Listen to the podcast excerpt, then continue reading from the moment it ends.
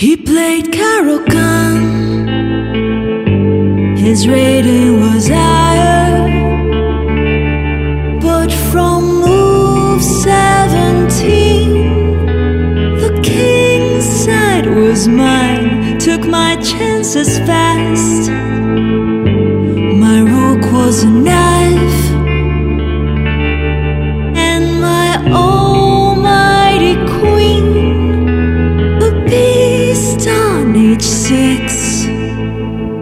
everyone, and welcome to Ladies Knight, the official podcast of U.S. Chess Women. I'm your host, Jennifer Shahade, and you are listening to the artist Huga of HugaMusica.com. And that is a song that certainly captured my heart.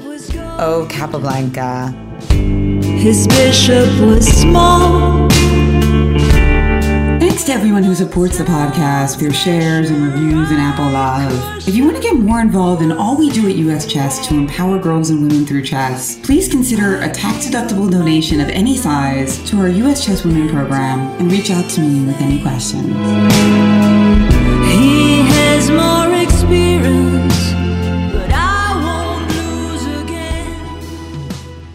everyone, and welcome back to a ladies' night. Today we have a very special guest, Carissa Yip. She is a 16 year old international master and a professional record breaker already. I won't list them all because we'll be here all night, but she was the youngest female player ever to defeat a grandmaster at the age of 10, the youngest American female in history to become an international master. And that was very recent. Yip is also precocious when it comes to content and creativity. She's written articles for CLO. She's a regular on chesskid.com. And now she's a popular streamer at twitch.tv, Carissa Yip. She's also recently started a wonderful initiative called Chess for COVID 19 and is donating money from various streams and tournaments that she puts together to raise money for direct relief. Carissa, thank you so much for joining me. Thanks for having me here, Jen. Yeah, you want to um, tell us a little bit about the event that you had recently with your Chess for COVID 19 initiative? Yes, so um, it was an event that my friend Jennifer Yu and I, she's like the reigning U.S. Women's Champion, so I'm sure you guys all know about her. And uh, we organized it together. Yeah, so it was like a charity event, and it was totally open to everyone, and there's no entry fee, but like participants were like sort of encouraged to donate and stuff. So the idea was just to like spread awareness and stuff to donate while also like having fun playing chess. And you had some of the best players in the country participating, including uh, Jeffery Xiong, Ray Robson. So it was an incredibly competitive event. Yeah, yeah, it was, and uh, like surprisingly, actually, none of them uh, they didn't win, but uh, like Josh Friedel, the, who is also like a really good player, like in the middle of the tournament, we were all watching uh, Ray and Jeffrey, and Josh just like shot up in the standings. Oh yeah, I was there at the very end when Josh won, and I, I he's a friend of mine, Grandmaster Josh Friedel. So I I told him that everybody expected him to win from the start. yeah, he, he didn't buy it. He called that bluff. But what what what inspired you to start this initiative? I mean, obviously, like this global pandemic is awful, and I feel like something should be done about it. And so I saw that there was like a lot of uh, charity streaming stuff going on, like charity tournaments too. And they like raised like a fair amount of money, like a few thousand. So I thought maybe if like I did something similar along with Jennifer, and uh, like maybe we could get a little bit more sort of uh, coverage because uh, we could get like US Chess Drive out, chess.com, and more people would know about it and like possibly play and donate. And we ended up getting like around like 140 people playing in the tournament and over like $2,000 raised. And this doesn't stop with one tournament. That's what I really liked about your initiative that it's a more of like a, you know, until things get better, like it's not really there's not really a definite endpoint to it. You have a financial goal, but it's more something that you're in in for for the long haul. Yeah, exactly. Like uh I think I want to keep like sort of doing this like maybe organizing tournaments and also just like my streaming profits and stuff goes to this too until like like you said like things get better hopefully soon How did you get so many great players to play in your tournament? I mean, was a lot of it from seeing articles on online or was a lot of it you actually like texting and contacting those people? and telling Yeah, uh, yeah. I like contacted them personally. I mean, like I know Jeffery sort of well, so I have his contact information. And me and Ray are like friends, I would say. He streams too, so we sort of bonded over that. And along with like other top players like Shtembuliak, who was a world junior champion last year, I believe, for U20. Like we're also friends, like friends, maybe acquaintances, I would say. But um, yeah. So I just like reached out to them personally, asking them to play. Figured it was hard to say no, personally. Yeah, absolutely.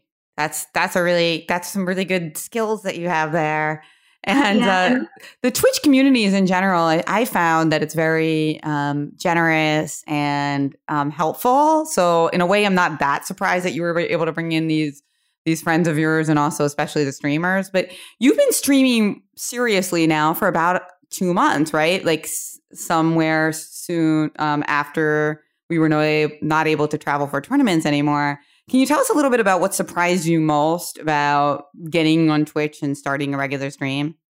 I guess. Um, I mean, like, I wasn't really aware of like the Twitch chess community before, but like, it's kind of crazy now how like I can recognize like most people in the community, like not just streamers, but like sort of uh, like people in the chat, you know, or like sort of my own little community of viewers. It's sort of wild think about. And who are the some of your own favorite streamers? Well, one of my favorites would be Ray when he does like Puzzle Rush, and um, I don't know, it's just like really inspiring to see him totally like crush all these puzzles, you know, and I get inspired to do some Puzzle Rush and like chess training on my own.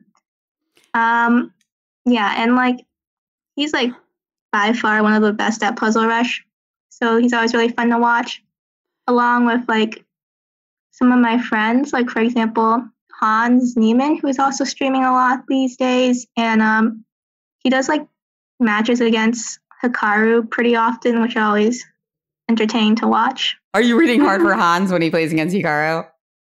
I mean, no offense to Hans, but Hikaru usually like demolishes him, and I'm like a big fan of Hikaru too. But you know, I have to stay loyal to my friends. Yeah, that no, of course. I mean, I I root for Hans too when he plays Hikaru, even though like I'm a huge Hikaru fan because you know you don't you don't like Hans is just like always in there getting good positions, but it's tough, the best, Yeah. you know. Um, you know, like the charm of the underdog, sort of. Exactly, Yeah. exactly. Now, uh, with Ray Robson and Puzzle Rush, um, can you tell me like what it is about him and his brain you think that makes him like the best Puzzle Rush player? And have you picked up some things in his stream to like make you a little bit better at it? I mean, I don't know. If I knew how Ray was so good at Puzzle Rush, I would have learned that myself by now, hopefully. But um, I don't know. He's just like really fast with the mouse, and like he has such like a great instinct. And it's like before I can even like sort of comprehend what's going on in position, he's already solved the puzzle. It's pretty crazy. And like I watch a lot of his streams, so like sometimes these days when I do Puzzle Rush, and like I see a puzzle come up and I already recognize it from like a puzzle that Ray did on his stream, so I can solve it easily. Um, how are you at puzzles? Yeah, I think that I'm like more of a tactical player, so I'm pretty decent at puzzles, but like I'm really slow online and stuff, so my puzzle rush score isn't like that great. Oh no, now I have to guess what it is. I mean, go ahead. um, forty-five. mm, 48. Oh, okay, I, I guessed pretty decently, right? Although I know Yeah. forty-five to forty-eight is kind of a big leap, isn't it? Yeah, a little bit. Like when the puzzles get harder, you gotta take more time to solve them. But um, I'm hoping to break 50 soon at some point. Yeah, you'll get there. You'll get there. Keep watching Ray's Dreams. So I've heard you say in interviews before that you study chess quite diligently. And I, I, I really enjoyed you saying that because I think that some young players hide how much they study or kind of minimize it. Um, just like the the kid the kid in school who has straight A's and says that they don't study. and so it doesn't make it, it doesn't doesn't add up. Um, why are you so honest about this topic and how has COVID nineteen affected your study hours? Um, I mean, I think like hard work is important, right? And um, I mean, I'm sure that I mean, I don't know how to say, it, but I know like uh, like kids sort of um, like follow me and like look up to me sometimes. Like at tournaments, I get people coming up to me telling me they watch my chess kid videos. It's like really touching to see how I can like sort of impact them, right? I think it's uh important to sort of show how like hard work is like really necessary for success instead of trying to minimize it and say like oh it's because like i'm really talented or something like that which is pretty conceited Right. Yeah, and it gives people a realistic idea too of how of, of how seriously they might have to take chess if they want to be, you know, the best in the country or one of the best in the world. You know, of course, that's not every child's goal, but I think it's kind of Mhm. good to know what's ahead of them. Um, and and the the other part of the question with COVID nineteen and you know being locked in um, and not being able to play the, your normal tournament schedule this season, um, has that affected your the types of things you study and your hours of study? well with covid-19 really since yeah i can't play as much and i don't really expect summer tournaments to be happening soon and I'm like once school starts back up i won't be able to play as much so I've actually haven't studied ton of chess since it began and i'm sort of working on uh, academic stuff like preparing for my sats uh, like studying some ap courses online and stuff just to get ready for junior year So you're actually not studying as much chess right now. yeah i'm studying a lot less because don't expect to be playing anytime soon. Right. So the potential payoff of studying and then not being able to use it for a long time just doesn't seem like immediate enough. Yeah, I think I would rather like be prepared for schoolwork and stuff because uh, I mean I take school very seriously and um, like during the school year I spend sort of a lot of time in school and there's almost like no time for chess honestly. So I mm, I sort of like I guess my plan now is like if I can get ahead on like school related stuff now, then when there are tournaments coming up during the school year, I would have more time to prepare then, which could be like better in the long run for sort of like how much information I retain and all that. That's really smart. It sounds like you actually really enjoy studying in, in a way. Is there any kind of like study technique that you can recommend to people who um, are like not as good at studying? Um, well, actually, I find it really hard to keep focused a lot of time when I'm studying. But um, maybe a technique. I have like a sort of study playlist with music that gets me like in the zone to study. You know, so maybe that would help with uh, for other people with studying and stuff. What genre of music is that? Uh, like music with no words, so probably like some EDM. I mean, I don't like classical, but uh, I think it would probably be good for a study playlist. But like some EDM, you know, with uh, no lyrics, so I don't really get distracted. Yeah, and you just kind of get zoned in. That's really smart, huh? And uh, so you're you're studying, you're listening to your EDM, and what's going on with your phone? Because I, I noticed you're very popular. Um, so uh, all the notifications from all the different social media networks are they like repressed when you're in this zone, or um, do you just take like a few minute break here and there? Yeah, I try to sort of like keep my phone down, and I kind of have um like brief bursts of like intense studying for like an hour or like two hours or so, and then I sort of like take a quick snack break, check on my phone and all that. So you're able just to like snap, like respond to like, and by the if you study for like two hours and then you go back to your phone, you already have like probably like dozens of messages, right? Mm, sure. No. Yeah. No, I mean, yeah, something close to that. I try to like keep in touch with my friends and stuff with like the pandemic. You know, I miss them a lot. So, Yeah. Yeah. No, no, I'm not criticizing it. I'm saying it's just, I, I mean, Mm-hmm. I seem like not only are you um, a, a young public figure, but you also have a lot of friends and you're also active in social media. So I just assume that, you know, uh, that the size of your following and your circles, you probably, even just a two hour break, you probably have like dozens of updates at that point. Yeah, like a fair few. Oh, did I, did I underestimate? Is it more like a hundred? I mean, I don't know what to say. I mean, somewhere around a dozen, maybe. I think like ten ish. I also saw an interview with you somewhere, or maybe it was in a stream where you talked about how you blow off steam by creating TikTok videos. In your Yeah. TikTok career, is that uh, mostly just non chess stuff, or do you also do chess things in there? Um, I mean, yeah, mostly non-chess stuff because TikTok is like a platform for um, like dancing and also sort of like funny videos.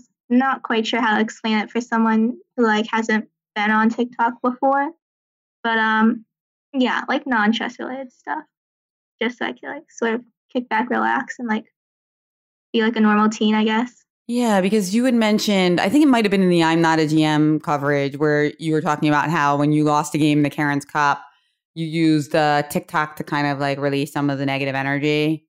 Yeah, uh, that was like that was like partially a joke, but also like partially true, I guess. I mean, um, like one really bad tournament I had once, my uh, coach told me to sort of like watch some funny videos and stuff to get my mind off chess and um, just like I don't know, be like a little bit more lighthearted about things.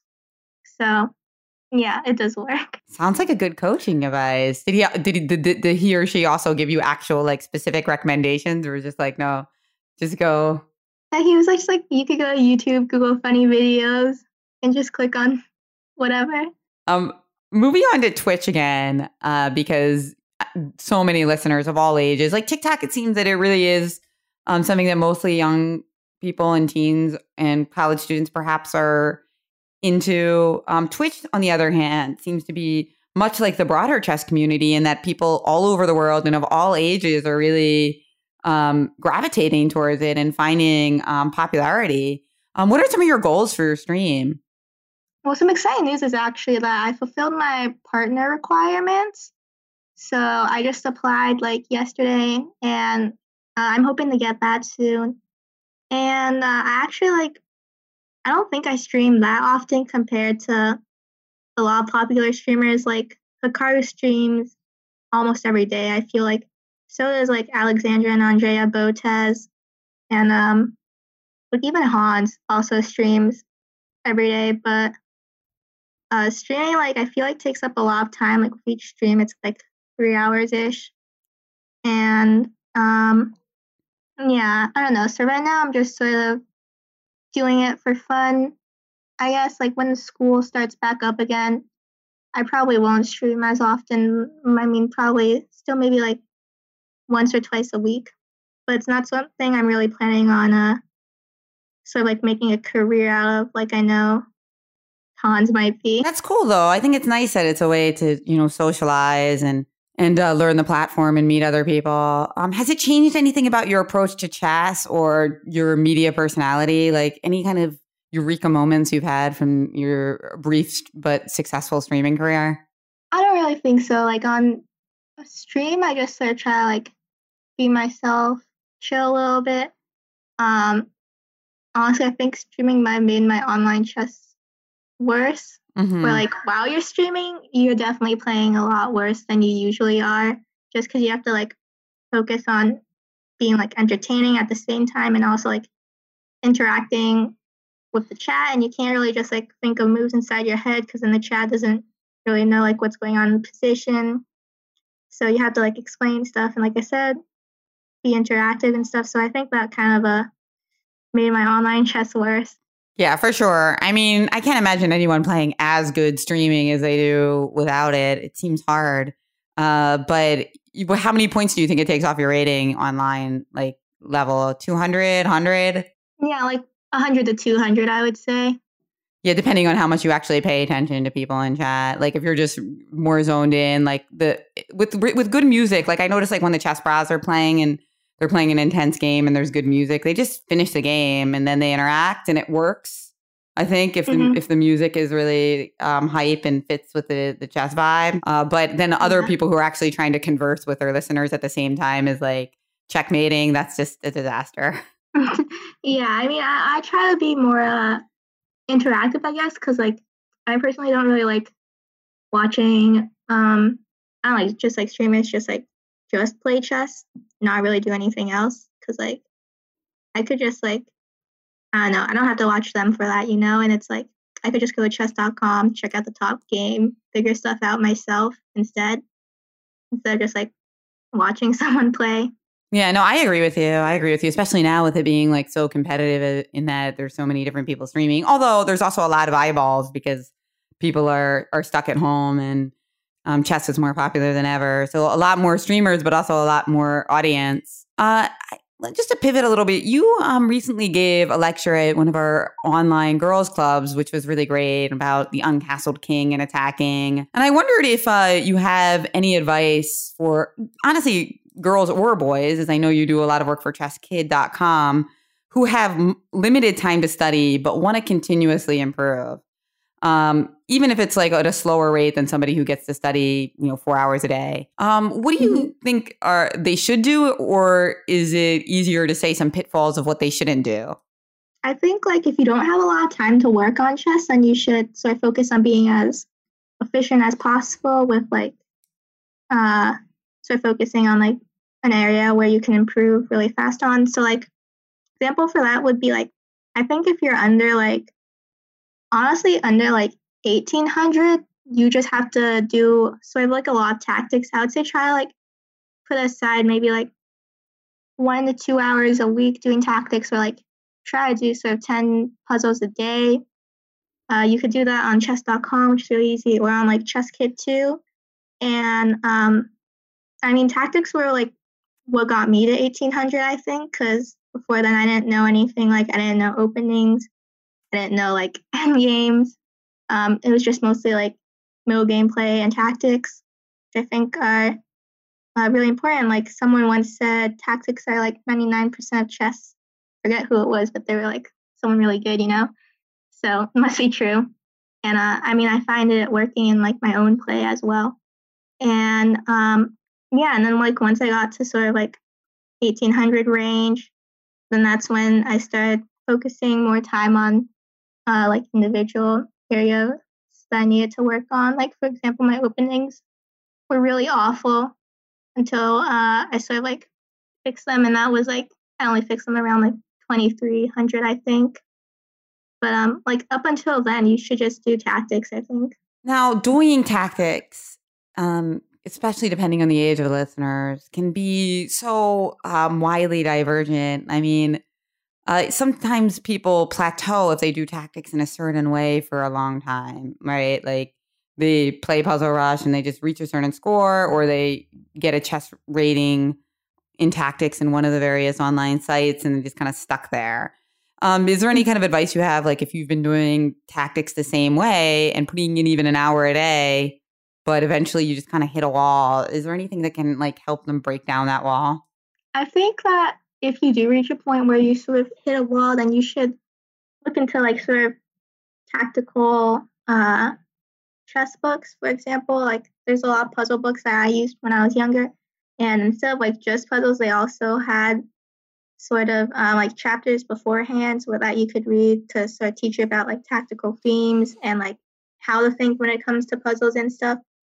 And uh, those definitely really helped me. And I remember I like absolutely love this one like puzzle book, and I would like read it whenever I had like any free time, like before bed or like when I was in the bathroom. But um, yeah, What was it called? I think it was called like 1001 Puzzles.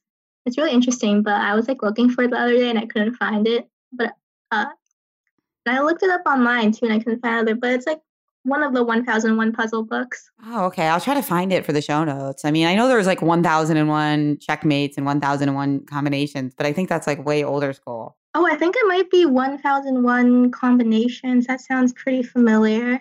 There's like a Fred Reinfeld series, but like you, regardless, it's good that you say that because I- I've heard a lot of people saying that recently. Irina Krush, I heard her talking about in an interview how if you hit a wall in tactics, you got to read books. Um, and you know, being that you're of this younger generation who some people think don't read paper books, it's refreshing to hear that you've experienced that as well. Um, she's talking about like her students if they hit a tactical wall, sometimes they need to like switch from online to paper books with chess tactics in them.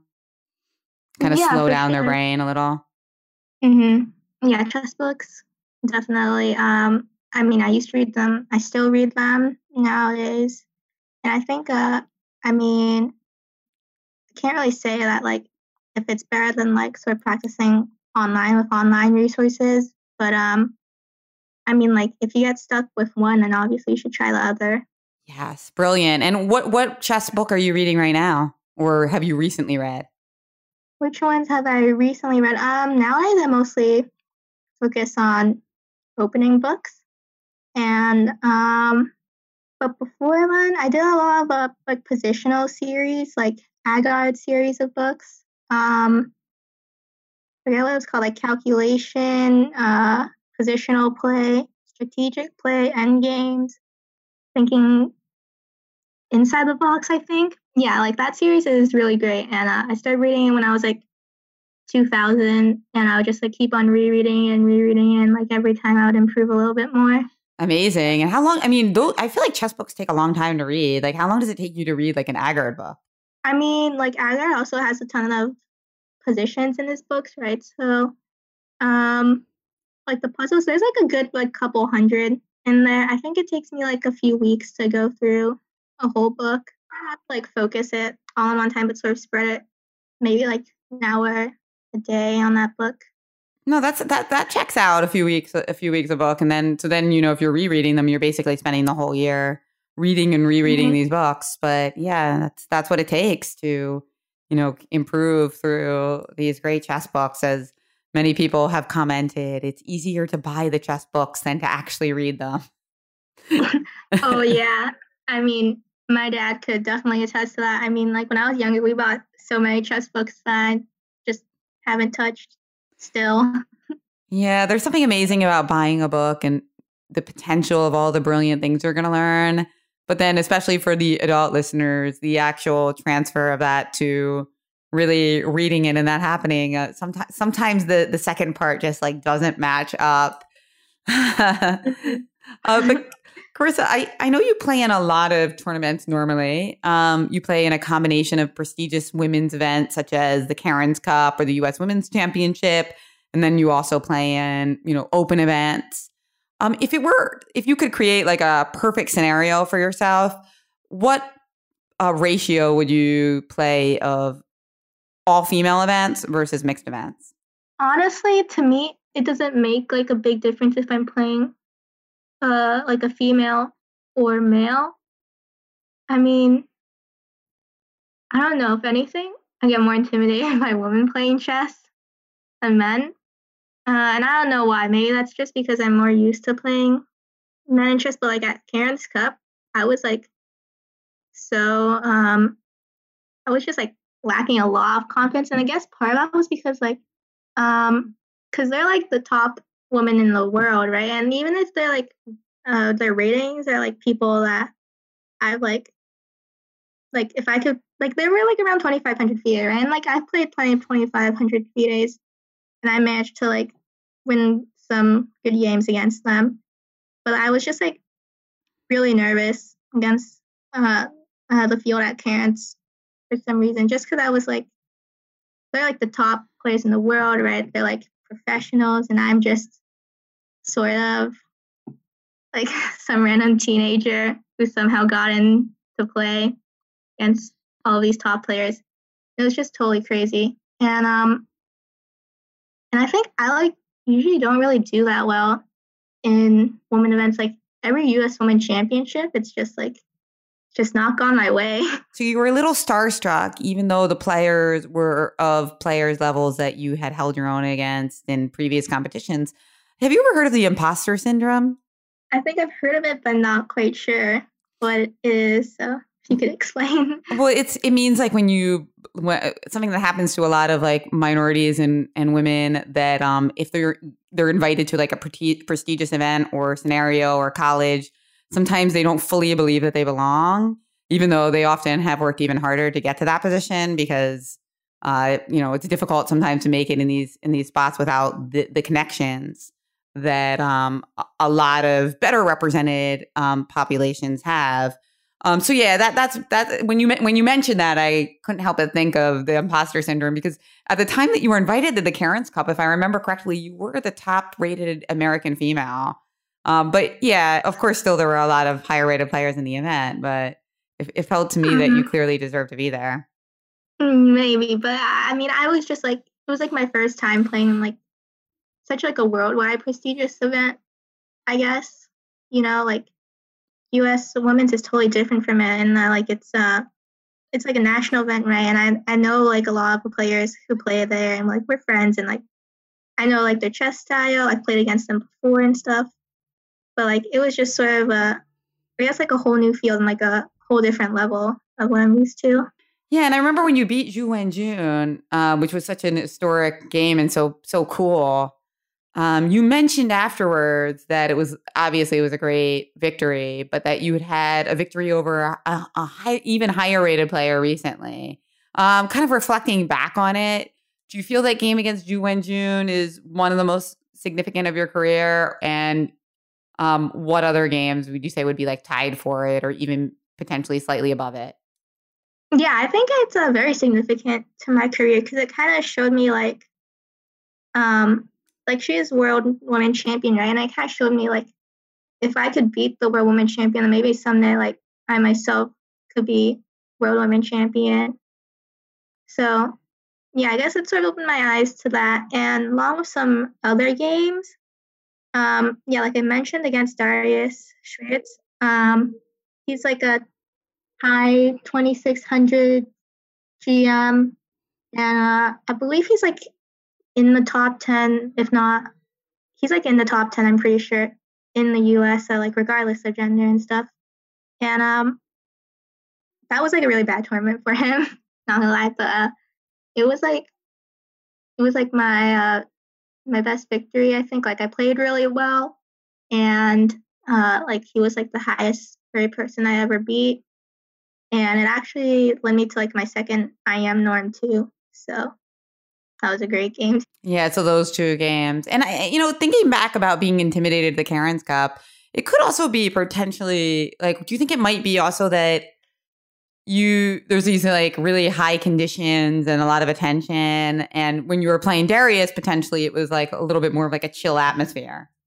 Yeah, like uh, I mean, I love the atmosphere in St. Louis. Don't get me wrong, but like yeah it's like totally different from sort of a like open events right just because like there's like a lot of like media on it a lot of publicity there's like live commentary and all that and there's like cameras everywhere and I, remember like i was playing Zhu and it was like sort of near like the last few moves of the position and like the camera just like really zoomed in on me and like when she resigned and like left the board and I was like setting up pieces and stuff, right? And the camera was just like really getting in there. And I was just trying not to laugh because, uh, I mean, I don't know how it would like look to the viewers. I mean, probably like a really great shot, but it was just like right in front of me, and I was just trying my best not to laugh because it was kind of funny. It, it was funny that the camera was right in your face, but you thought that they might think that you were making fun of Zhu Wenjun.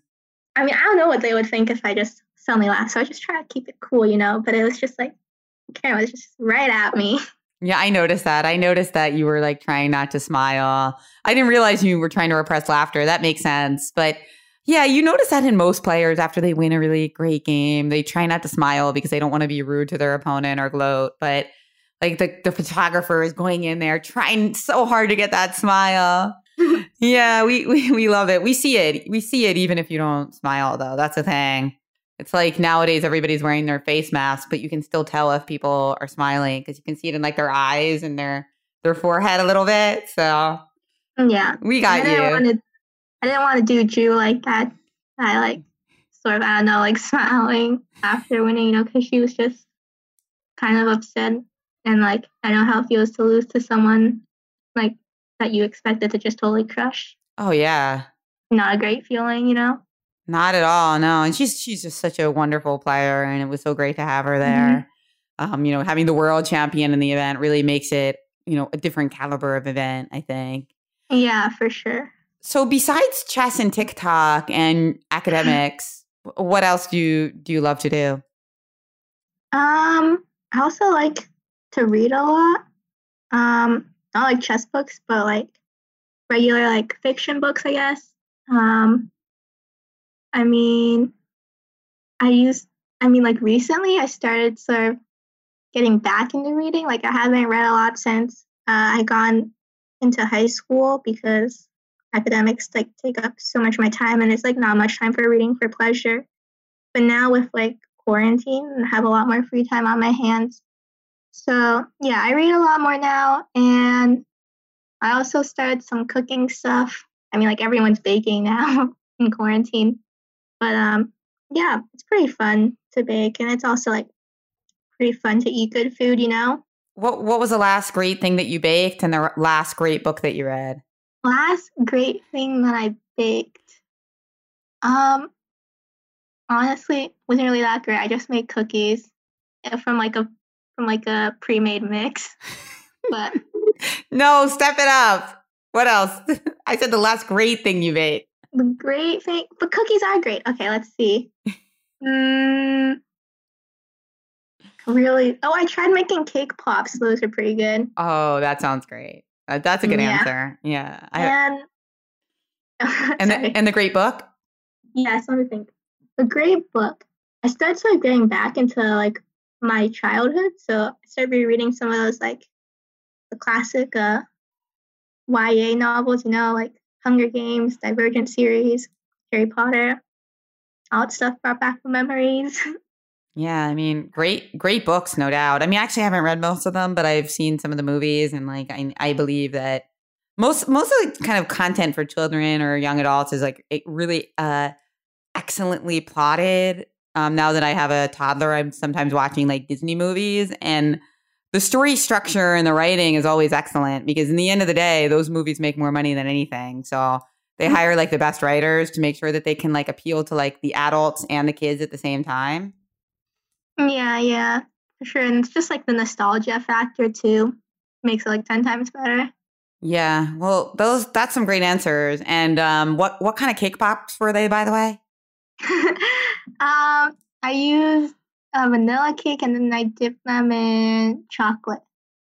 That was it. Wow, that sounds so good. I got to try to make those. I know, right? You should add some chocolate chips to them. I like I didn't have any chocolate chips, but like when I was eating them, I was like, it tastes really great with chocolate chips in like the cake. So One last question. Um, you know, sometimes when I have uh, guests on the show who speak like another language, I ask them to give me like a chess term in their language that I wouldn't know, like Spanish or um, uh, German or Russian. It's kind of like sometimes there's like a weird idiom that they that they have that we don't have. But for you, I was wondering if you could give our adult listeners some tips or some expression that teens use about chess that they wouldn't understand. Oh, that teens use about chess. Uh, okay. There's one. It's not exactly like about chess, but sort of related to uh, like sports and victories in general. But when someone's like, "Oh, dang, that was a big dub you took right there," right? Like a big dub stands for like big W but short end, and like W stands for win but short end. So, yeah, just means like a big victory right there. So a big dub you took right there means that it's good, like you won. Yeah. Okay, Yeah. got it. Yeah, and you know, I think I have seen that in some of your streams and stuff, and now I know what it means, and other people know as well. So thank you, Carissa. Of course. We have Carissa Yip for Ladies Knight, and you can find her um, all over the internet, but in particular, twitch.tv, Carissa Yip. Um, we also have some articles by her on CLO. You can find her on chesskid.com. Where else, Carissa? maybe like chess.com. I started sort of writing a blog too. And you can also find me on uh, carissayip.com, which is my own personal website. And um, we're still working on some features and stuff because it's pretty new. But yeah, go check it out. On your website, I that's where we can also find out more about your uh, Chess for COVID nineteen relief and future campaigns. And that's some great stuff that you're doing. You're also on Twitter at Carissa Chess. So there's lots of great stuff that you're providing to the community right now, Carissa. So um, definitely want to thank you for taking the time to do Ladies Knight as well as our recent Girls Club session and all the great work you're doing on, on Twitch to to raise money and provide content and entertainment for people during this this difficult time. Thank you. If you like what we're doing at US Chess to encourage women and girls to explore STEM fields, accentuate competence, and approach an even ratio with a focus on intersectionality, your donation to our US Chess Women programs is always appreciated and tax deductible. The US Chess suite of podcasts, including Ladies Knight, are produced and edited by Jason Andre at Seven Season Films Photography and Media. Please visit sevenseasonfilms.com to find out how to start your own podcast. Don't forget to listen and subscribe to all US Chess podcasts from One Move at a Time, Cover Stories, and The Chess Underground. Till next time, may every night be ladies' night. Now, according to Stockfish, I got it all wrong. After slightly